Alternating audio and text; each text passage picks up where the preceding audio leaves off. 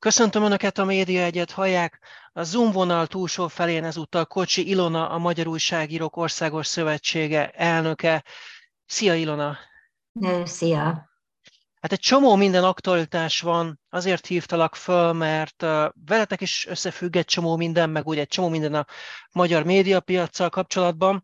Itt van például az elmúlt napokból a Hír TV ügye, amikor is Ugye kiderült, hogy a Hír TV meghamisított egy riportot, és bevágott egy sok évvel ezelőtti, egy foci elbén készült, foci és szurkolói felvételt a orosz-ukrán háborúval kapcsolatos riportba, amit aztán ti szóvá tettetek, hogy a médiahatóság nem akar eljárást indítani, ugye először ez volt a helyzet.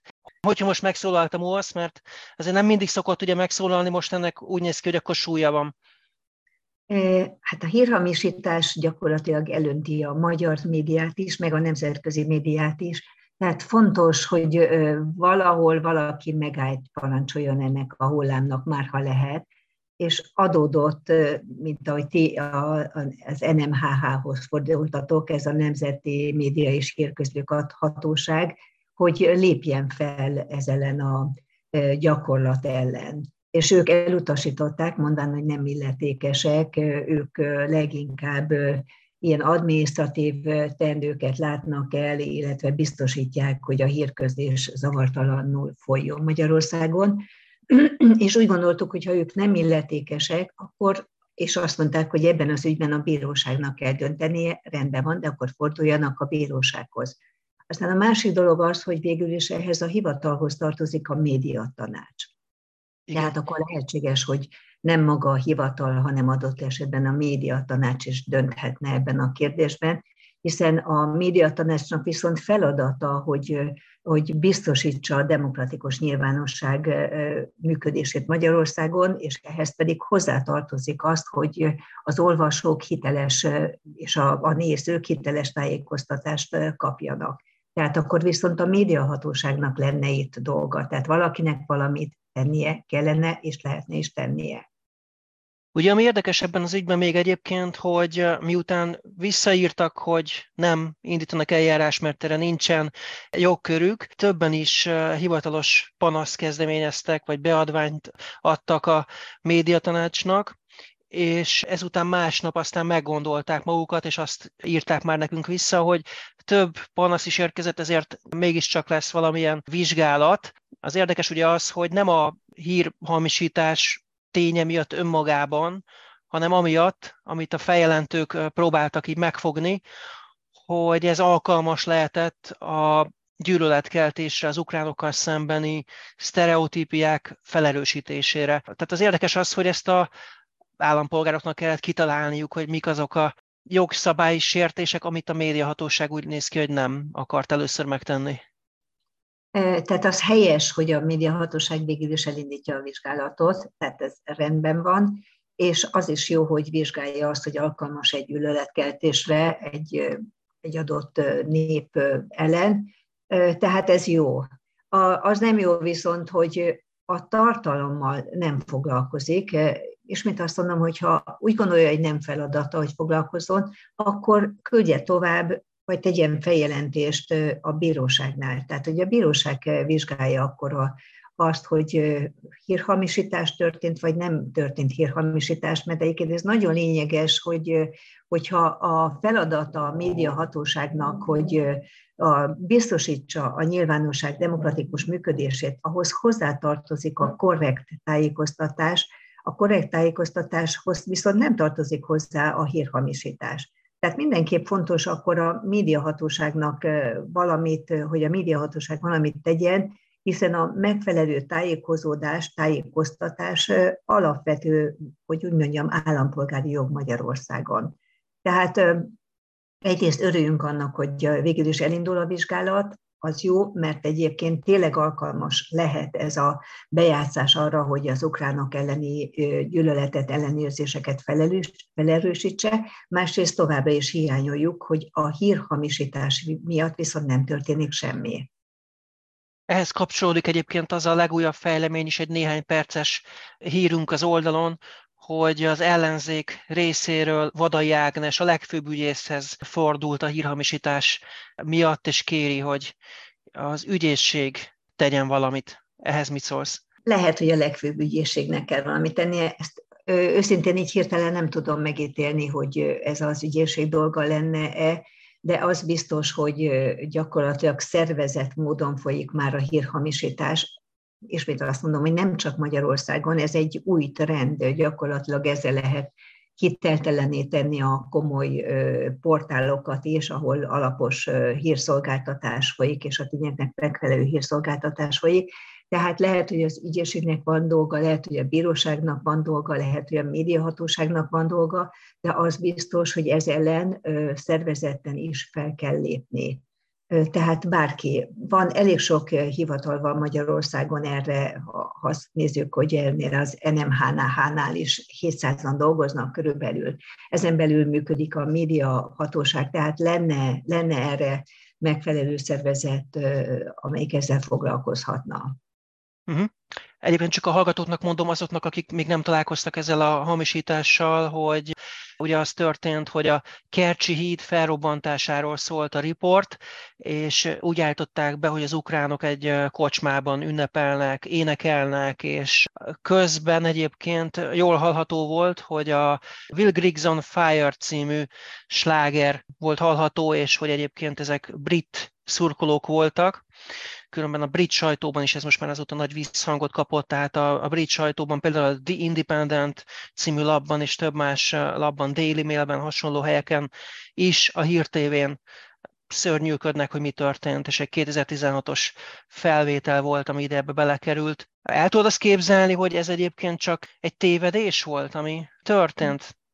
Nagyon nehéz erre egyértelmű választ adni, mert annyira gyorsan le lehetett leplezni ezt a, ezt a hírhamisítást, vagyis ezt a hamis bejátszást, hogy, hogy nehezen tudom elképzelni, hogy, hogy ezt, hogy ezt tudatosan, tudatosan csinálták, mert ha tudatosan csinálják, akkor azt gondolom, hogy profi módon hamisítanak bejátszásokat, vagy akkor a, a, a hangot eltüntetik alól, hogy legalább az alapján ne lehessen felismerni.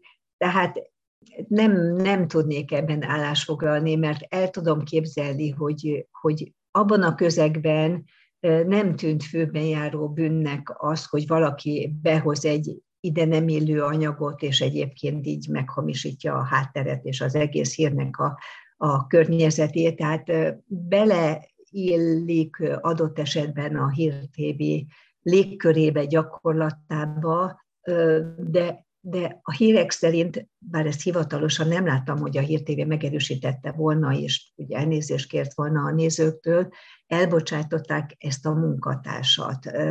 Nem tudom, hogy ez igaz vagy nem igaz, mert nem láttam ilyen hivatalos megerősítést, de ha ez történt volna, akkor ez mégis azt jelzi, hogy ez a hírtévének is sok volt.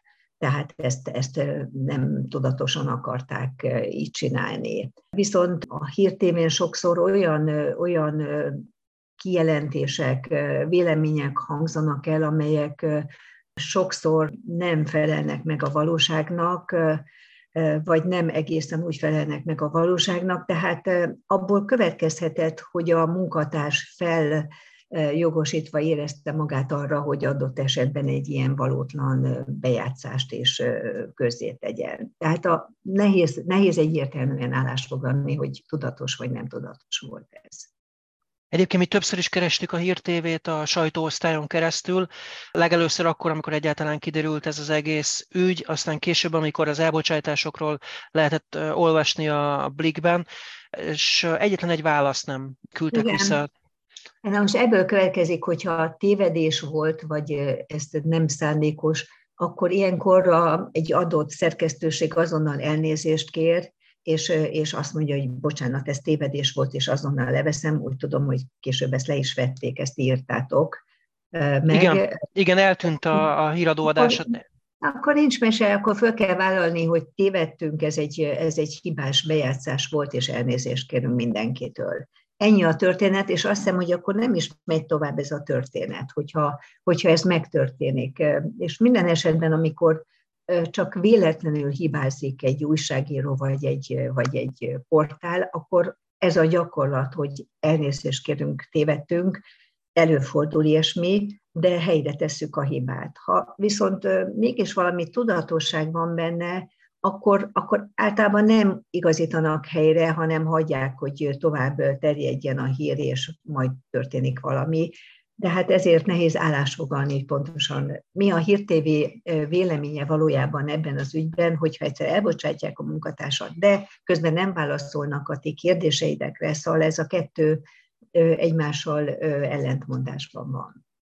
És ugye felvetődik az is, hogy egyébként a bejátszást azt ugye többetnek is látnia kellett, hiszen egy napon belül többször is lement ez a híradó, amiben szerepeltek ezek az állítások. Tehát valószínűleg az elbocsátott személyek köre, hogyha úgy egyetlen igaz az elbocsátás, amiről a Blick írt, bár nem cáfolták, tehát nagyon úgy tűnik, hogy igen, de hogy akkor ennek szélesebbnek kellett volna lennie, hiszen az, aki adásba engedi, annak is hallatnia kellett uh, ott a vezérlőben, nyilván többen is hallották, amikor ez ment, és senkinek nem tűnt föl, hogy a Will Griggs on Fire című sláger megy, meg a fuci szurkolók láthatók, hallhatóak.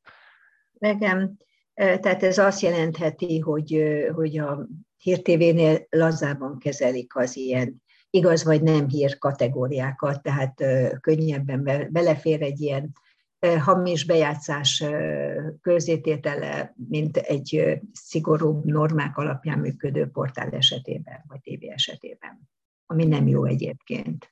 És aztán érdekes, hogy ennek a hírnek milyen sajtó visszhangja lett a kormány sajtóban. Most a hétvégén a Pesti Srácok című lapban Ambrózi Áron nevű munkatársuk azt írja, az a címe az anyagnak, hogy a, a MUOS úgy rágerjedt a Hír TV egy apró hibájára, tehát figyelem, apró hibájára, hogy rögtön általános cenzúrát követel. Igaz ez? Tehát tényleg általános cenzúrát szeretnétek? Nyilván nem követelünk általános cenzúrát, ez mire fölkövetelnénk. Csak azt kérjük, hogyha egy nyilvánvalóan hamis bejátszásról, hamis hírról van szó, akkor azt tegye szóvá a hatóság, és, és követelje azt a hatóság is, hogy a hírtévi ezt a gyakorlatot ne folytassa a jövőben is, adott esetben most pedig kérjen bocsánatot a nézőitől, mert nyilvánvalóan téves bejátszás volt, hamis bejátszás volt, ami egyébként félrevitte azt a hírt, amit egyébként egy érzékeny, politikailag is egy érzékeny hír volt. E, tehát általános cenzorát egyszerűen ezzel, ezzel nehéz mit kezdeni, hát értelmetlen lenne, és, és egyébként a sajtószabadságtól nagyon távol áll, egyáltalán a cenzúra is nagyon távol áll. Azt, hogy valaki a híreit ellenőrzi, és ragaszkodik a tények, tényekhez, az nem cenzúra. Ezt követeljük gyakorlatilag, hogy, hogy próbáljunk valamit tenni a hamis hírek terjedése ellen, mert lejáratja az egész magyar sajtot, hogyha ez elfogadott és normális gyakorlatá válik, hogy bejátszanak egy teljesen máshol felvett gyakorlatilag háttér elemet. Egyébként a Pesti srácok próbálja itt nagyon relativizálni azt, ami történt. A hírtéven azt írják például rögtön a második mondata a felvezető szövegnek, hogy a, a hiba egészen jelentéktelen a mostani háborús hírdömpingben. Hát az tény, hogy háborús hírdömping van. Az is tény, hogy rengeteg hír, hamis hír terjed el a háborúval kapcsolatban, tehát azt gondolom, hogy egy ilyen érzékeny helyzetben minden olyan hír, amit meghamisítanak és felerősít egyfajta ellenérzést, most ebben az esetben éppen az áldozattal szemben, az, az nagyon komoly hiba.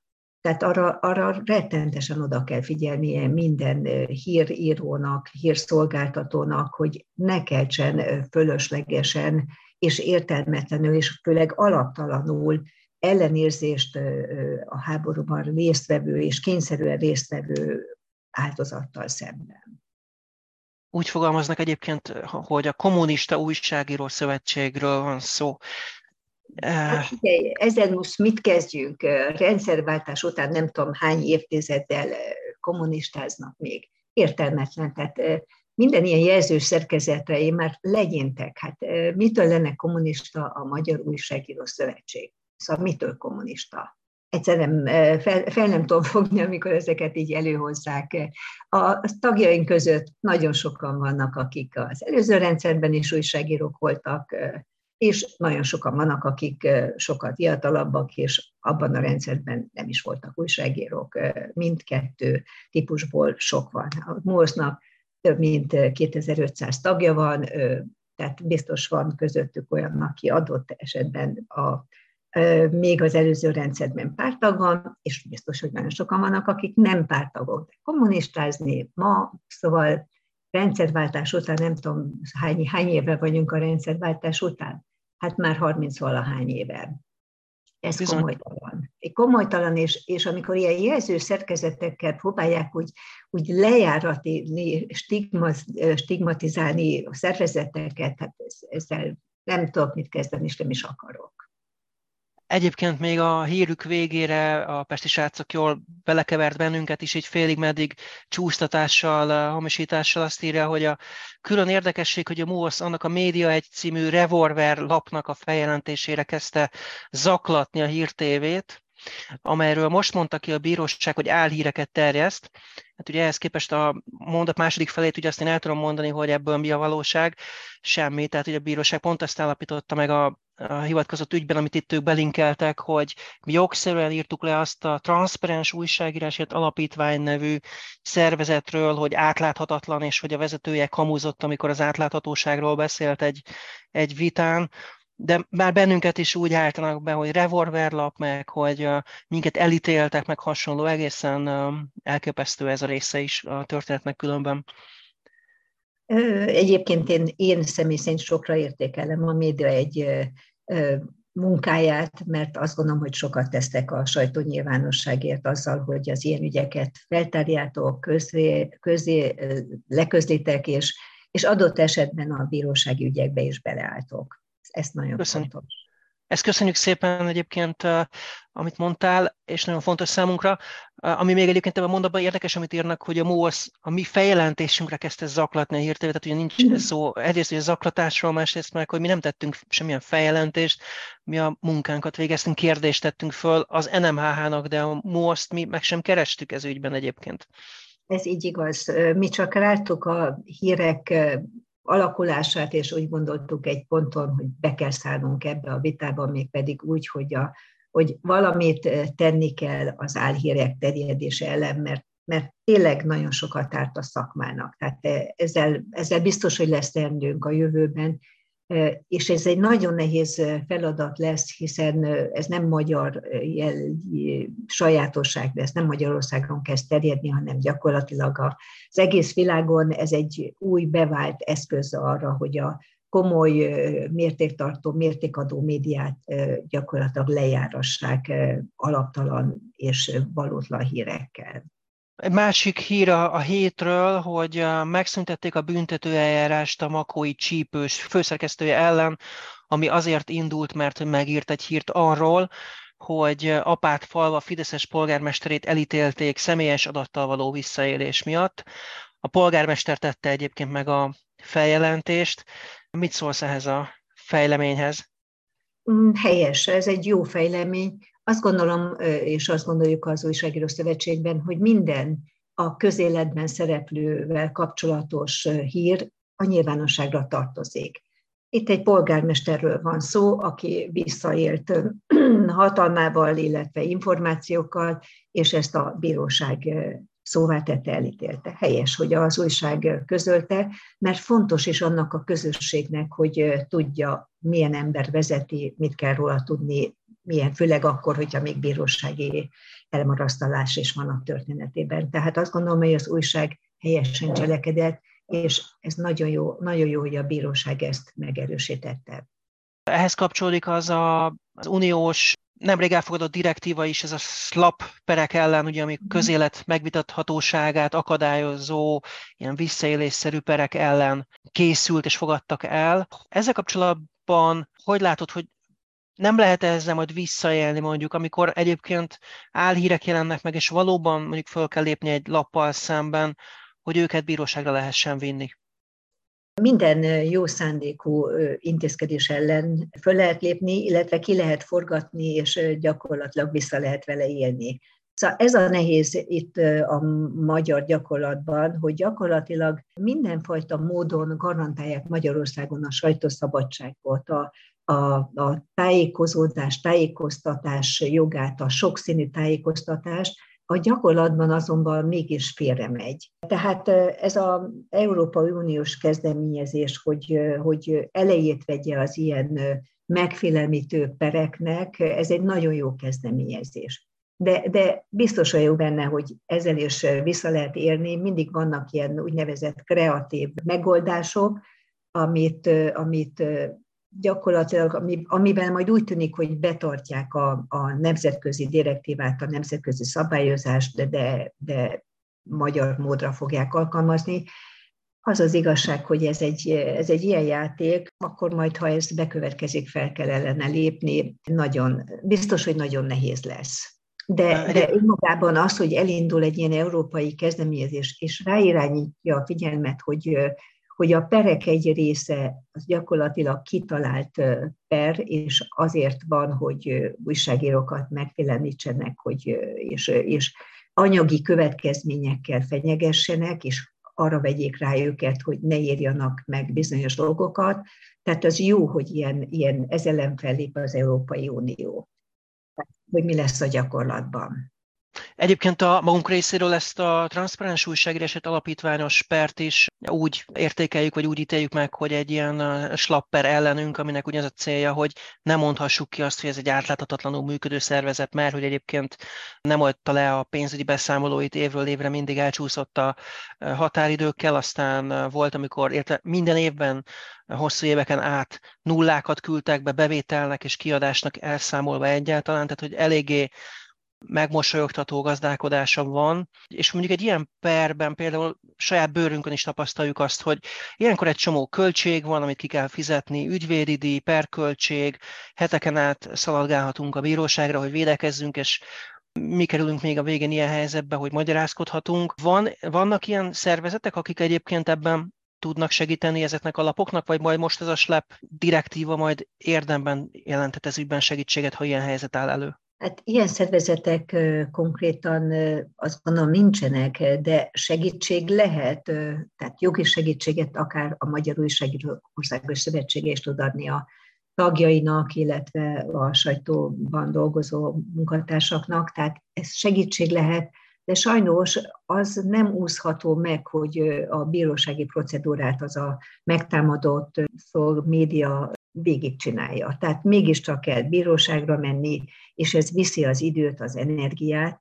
Lehetséges, hogy a végén ugye nyertes lesz a megtámadott, akkor a költségeket majd a, a gyakorlatilag a támadónak kell viselnie, tehát annyit meg lehet úszni, de, de sajnos az, az időt akkor is elviszi. Tehát ez, ezért nem jók ezek a, vagy ezért, hogy úgy mondjam, hatékonyak idézőjelbe téve ezek a támadások, mert valamilyen zavart azért okoznak, és elveszik az érdemi munkától az energiát, ami, ami megint csak káros. És de jó, hogy említed ezt a támadások szót, ugye itt a, a nyár most már a fele elment, több mint a fele elment a nyárnak, és sok lap azzal tölti az idejét, hogy a DDoS támadások ellen próbál védekezni. Több mint 40 lapot ért kibertámadás itt az elmúlt időszakban, gyakorlatilag hónapok óta tartanak bennünket is, a médiaegyet is folyamatosan támadják, erről többször beszéltünk is egyébként itt a, a műsorban szakértőkkel.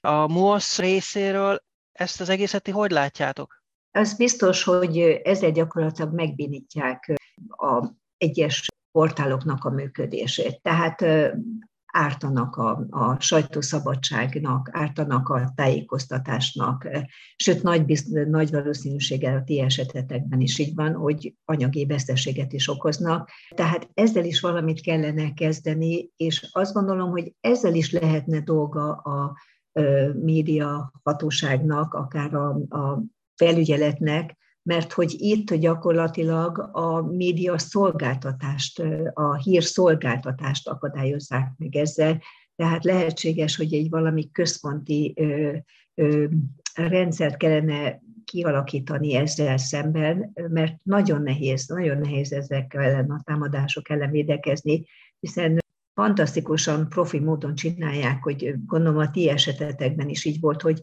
egyszerre rátok zúdítanak egy csomó megkeresést, gyakorlatilag százezres milliós nagyságrendben, amit egyetlen... Sőt, milliárd volt, amikor másfél milliárd lekérés Ezek elképesztő nagyságrendek, szóval ezzel nem lehet gyakorlatilag egyén, egyéni szinten a kis szinteteken védekezni, mert ez iszonyú költség lenne, hogyha, hogyha erre építenétek ki egy rendszert, amit egyetlen egy piaci alapon működő média sem tud valószínűleg finanszírozni. Tehát erre is valami központi megoldás kellene, nem tudom, hogy kiépíthető, mert ez ugye ez már valahol technika, technológia az, a, ahogy kiépíthető egy központi védekező rendszer egy ilyen, ilyen nagy támadás ellen, de biztos, hogy ezzel foglalkozni kellene, és azt gondolom, hogy ezzel valószínűleg a MUOSZ-nak is foglalkoznia kell, hogy mi ebben milyen segítséget tudunk adni, igazán ezt nem tudjuk kivédeni, de, de hát ha van olyan megoldás, amivel mégiscsak lehetne védekezni, ez egy,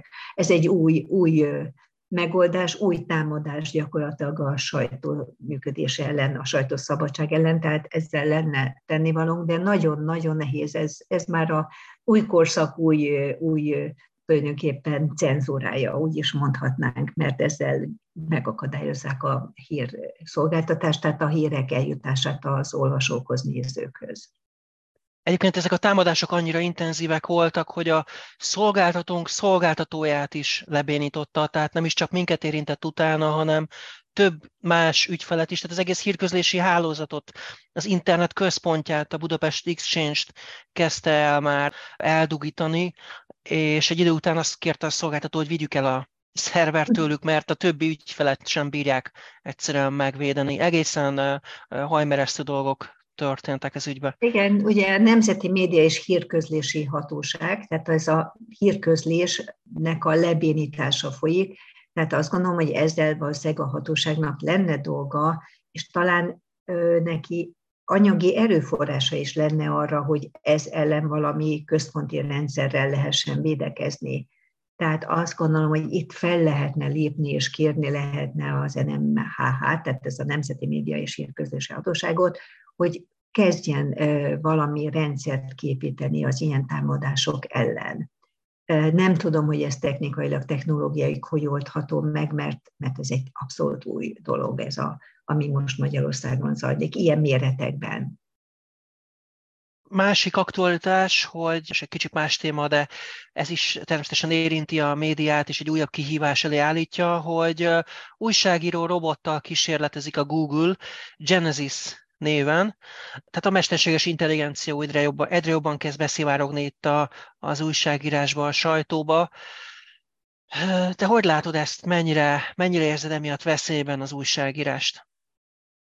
Hosszú távon biztosan érinti az újságírást. Rövid távon is valószínűleg a hírek írását adott esetben ez érintheti, hiszen az egyszerű híreket könnyű megírni egy ilyen programmal, egy ilyen mesterséges intelligenciával, tehát biztos, hogy érinteni fogja az újságírást. Talán a hírírók, hírírás el fog tűnni a jövőben, de el tudom képzelni, hogy a tényfeltáró, tehát a, a, a nagyobb újságírói munkát igénylő feladatok ott maradnak a újságoknál, tehát nem tűnik el a szakma, csak átalakul. Biztos, hogy tanulmányozni kell, hogy, hogy, hogy a szakma melyik részét érinti, és az ott dolgozók át tudnak-e menni a, a komplexebb munkát igénylő újságírói műfajokra, és akkor, akkor talán a szakma így nem lesz veszélyeztetve, de, de attól tartok, hogy, hogy mindenki valamilyen módon, és úgy érinti, hogy adott esetben kevesebb újságíróra lesz szükség egy-egy újságnál, portálnál, ami nyilvánvalóan az újságírók létbizonytalanságát idézi elő. Ugye Németországban már volt is ilyen elbocsátás. Néhány héttel ezelőtti hír volt, hogy mesterséges intelligencia miatt váltak meg az egyik német lapnál sok munkatárstól. Tartasz attól, hogy ez Magyarországon is előfordulhat? előfordulhat. Tehát valószínűleg erre, erre valamilyen módon fel kell készülni, de úgy érzem, hogy ez még nem holnap lesz, inkább holnap után. Tehát egy pici idő még van végig gondolni azt, hogy, hogy a hírek írását, ha, ha ez egyszerre megoldható, akkor hagyni kell, hogy mesterséges intelligencia elvégezze ezt a munkát, és a újságírókat lehet, hogy már most át kéne csoportosítani olyan helyekre, ahol, ahol tehát nagyobb a hozzáadott érték, nagyobb az emberi kreativitás, sokkal fontosabb a, a stílus, a, a személyiség szerepe, és akkor, akkor talán megúszható, de, de teljes mértékben nem valószínű. Tehát lehet, hogy nálunk is lesznek, főleg a nagyobb szerkesztőségekben elbocsátások, kisebb szerkesztőséget valószínűleg ez nem érint, mert kevés emberből nehéz, nehéz még elbocsájtani. Hát gondolom, hogy nálatik kevesen vagytok, tehát azt gondolom, hogy nálatok ez nem jelent elbocsátást. Hát igen, igen. Viszont el tudom képzelni, hogy nálatok is a híreket rövid időn belül majd robotok írják, viszont ti akkor több időtök lesz arra, hogy az összefüggésekkel, a háttér feltárásával foglalkozatok. Tehát lesz ennek jó hatása, de biztos, hogy lesz rossz hatása is, ami, ami elbocsátásokhoz vezethet. Uh-huh.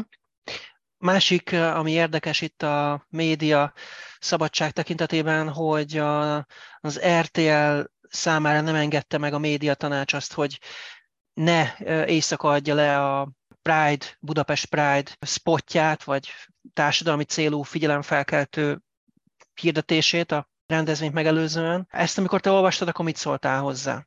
Azt gondolom, hogy ez megint a tájékoztatás, tájékozódás jogát sérti, hiszen van egy jelentős esemény, amin tízezrek, adott esetben tízezrek vesznek részt, az erről tudósítani, erről beszámolni, vagy adott esetben reklámozni, azt gondolom, hogy ez teljesen helyén való a nap bármelyik órájában, mert ez, ez egy közérdekű tájékoztatásnak felel meg. De hát Magyarországon most nagyon erős LMBTQ ellenes kampány folyik, ami, ami megint nem jó, mert egy kisebbséget gyakorlatilag célkeresztbe tettek, és sok valótlan, hamis hírrel próbálják ezt a csoportot lejáratni, miközben egy a, miközben idáig nem volt Magyarországon ilyen ellenségesség a ezen kisebbségi csoporttal szemben, és biztosan sérti az ő jogaikat, ebben az esetben a tájékozódási, tájékoztatási jogaikat ez a szabályozás. Az RTL a bírósághoz fordult jogorvoslatért, és hát talán ott arra lehet számítani, hogy nyerhetnek legalábbis a korábbi ügyből kiindulva, amikor volt egy hasonló spotjuk, amit nem engedtek szintén leadni, és akkor azt megnyerték jogerősen a bíróságon. Hát nyilván ez a veszett fejszennyele, de mégis jó, mert ugyan már jóval az esemény után vagyunk, de legalább ráirányítja a figyelmet erre a, a diszkriminatív megkülönböztetésre, ami azt gondolom, hogy tarthatatlan, és, és sérti egyébként a tájékozódni kívánó polgárok tájékozódási jogát. És akkor ehhez az ügyhöz kapcsolódik egy másik is, ami a lírát illeti. 12 milliós bírságot szabott ki a kormányhivatal, mert hogy meleg témájú könyvek voltak a könyvesboltban olyan helyre kitéve, ahol a hatóság szerint nem lett volna szabad. Mit szólsz ehhez? Sokkal nagyobb figyelmet kap most ez a téma ezzel, hogy bírságoltak. Egyébként könyvkereskedem történetének legnagyobb bírságát szabták ki, de ezzel az egész bírsággal, egész történettel sokkal nagyobb hangsúlyt kap ez a, ez a folyamat, ami elkezdődött, hogy be kell fóliázni a könyv, könyv kereskedőknek a meleg témájú könyveket.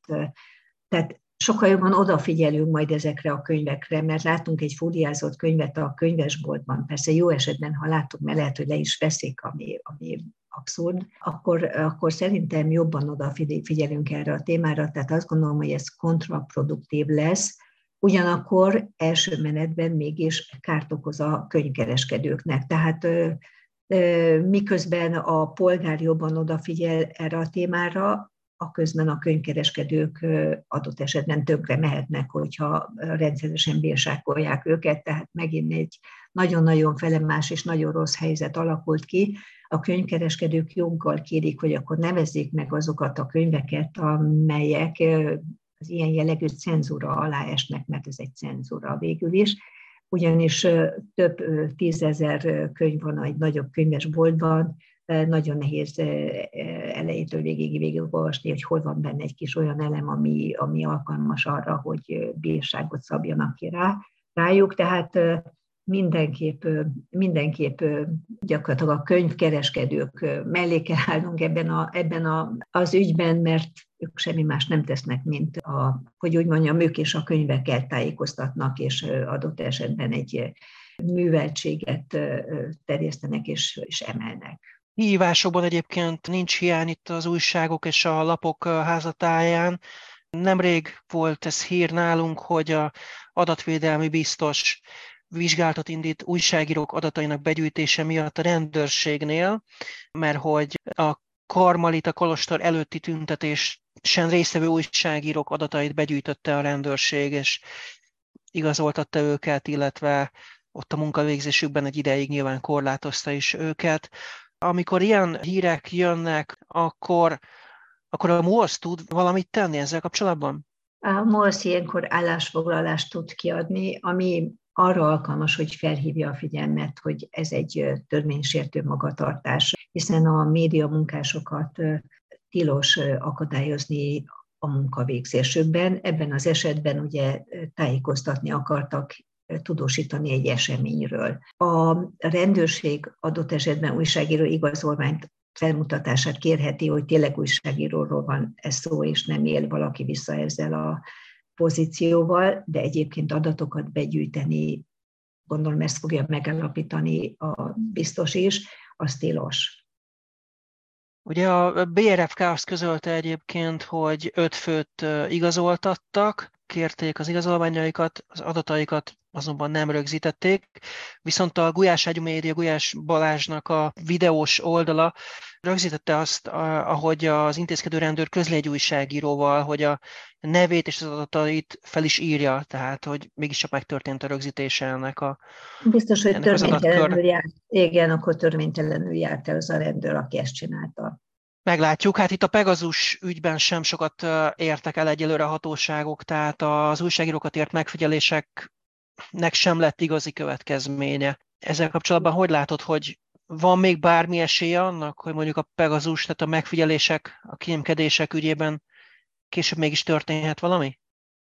Nagyon kicsi az esély, hiszen végül is egy nemzetközi vizsgálat is volt ebben az ügyben, az Európai Unió egy bizottsága vizsgálta ezt a történetet, és megállapította, hogy Magyarországon törvénytelenül figyeltek meg újságírókat, de hát ennyi. Ennyi, mert, mert nagyon nehéz ezt jogszabályok oldaláról tetten érni. A hatóság azt mondja, hogy nem figyeltek meg törvénytelenül, és a jogszabály alkotta lehetőségeken belül maradtak, és valóban Magyarországon a jogszabályok elég lazák ahhoz, hogy ezt mondhassák. Ugyanakkor valójában visszaéltek a, ennek a szoftvernek a használati jogával, mert újságírók megfigyelésére, legalábbis az információk alapján nem lett volna szabad használni, kifejezetten csak terrorizmus elleni harcban lehetett volna felhasználni, tehát valami visszaélés biztosan volt, de a dolog kezd reménytelenné válni, hogy ez,